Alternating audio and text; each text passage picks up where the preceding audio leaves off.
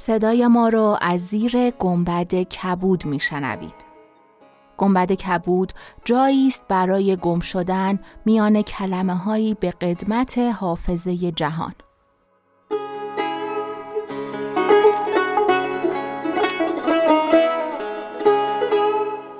سلام من شقایق جهرومی و دوستانم شما را به زیافت نور و کلمه دعوت می‌کنیم به قسمت 108 از گنبد کبود گوش می‌کنید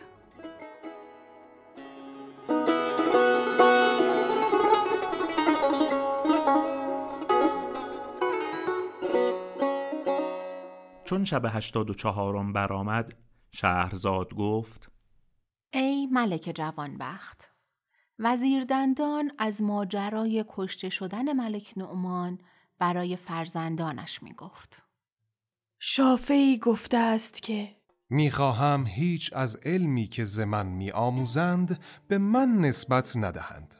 و شافعی گفته است با هیچ کس مناظره نکردم مگر آنکه دوست داشتم که خدا او را توفیق دانستن حق بدهد و حق را بدو آشکار کند. و با ابو حنیفه گفتند منصور خلیفه تو را قاضی کرده و از برای تو ده هزار درم قرار داده. ابو حنیفه راضی نشد. تا اینکه روزی خلیفه حکم کرد مال را به نزد ابو حنیفه بردند. چون رسول خلیفه بیامد و با ابو حنیفه سخن گفت او جواب نداد. رسول خلیفه گفت این مال حلال است. بدان که آن مال به من حلال است ولکن می ترسم که مهر ستمکاران در دل من جای گیرد. با ایشان مراوده کن ولی دوستشان مدار. چگونه می شود که من به دریان در شوم و جامعه من تر نگردد؟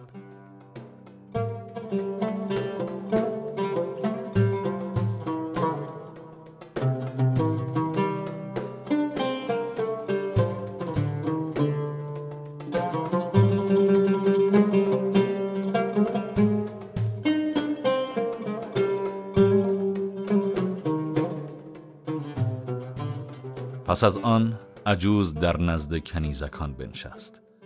چون پدرت ملک نعمان سخنان ایشان بشنید دانست که ایشان دانشمندان روزگارند. پس فریفته حسن و جمال و ادب ایشان گشته. عجوز را گرامی داشت و قصری جداگانه که قصر ملکه آبریزه بود از برای عجوز و کنیزکان مرتب ساخت و مایحتاج بهره ایشان حاضر آورد.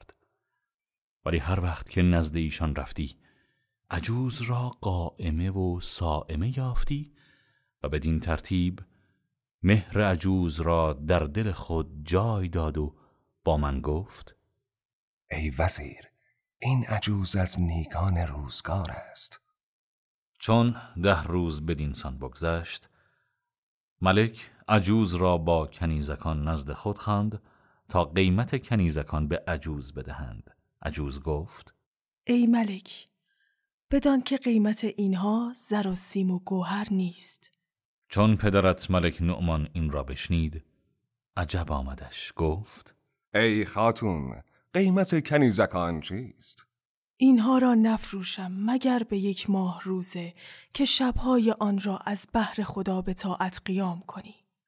اگر این کار را کردی کنیزکان از آن تو هستند. هرچه با ایشان خواهی بکن. ملک از قایت زهد و پرهیز او به شگفتن درماند و قدر عجوز در چشم ملک افزون شد و گفت امید هست که خدا از این زن نکوکار به من سودها بخشد.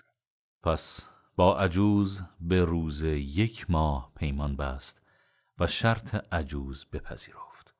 آنگاه عجوز کوزه آبی خواست و بر آن کوزه چیزی خواند و بدمید و ساعتی سخن گفت. ما آن سخنان نمی‌دانستیم. پس دهان کوزه بست و مهر بر او بزد و به ملک نعمان سپرد و گفت ده روز روزه گیری. روز یازدهم به آنچه به کوزه اندر است افتار کن که دوستی دنیا از دل تو برکند و با نور ایمانش پر کند. و من فردا به نزد برادرانم که رجال الغیبند بروم. چون ده روز بگذرد بدین جا باز کردم چون ملک کوزه را بگرفت عجوز برفت.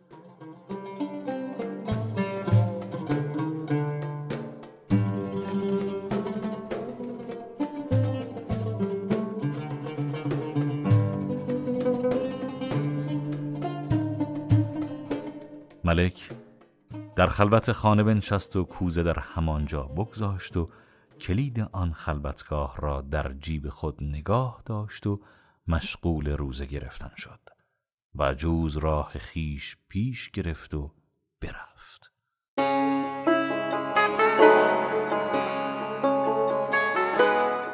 چون قصه به دینجا رسید بامداد شد و شهرزاد لب از داستان فرو بست.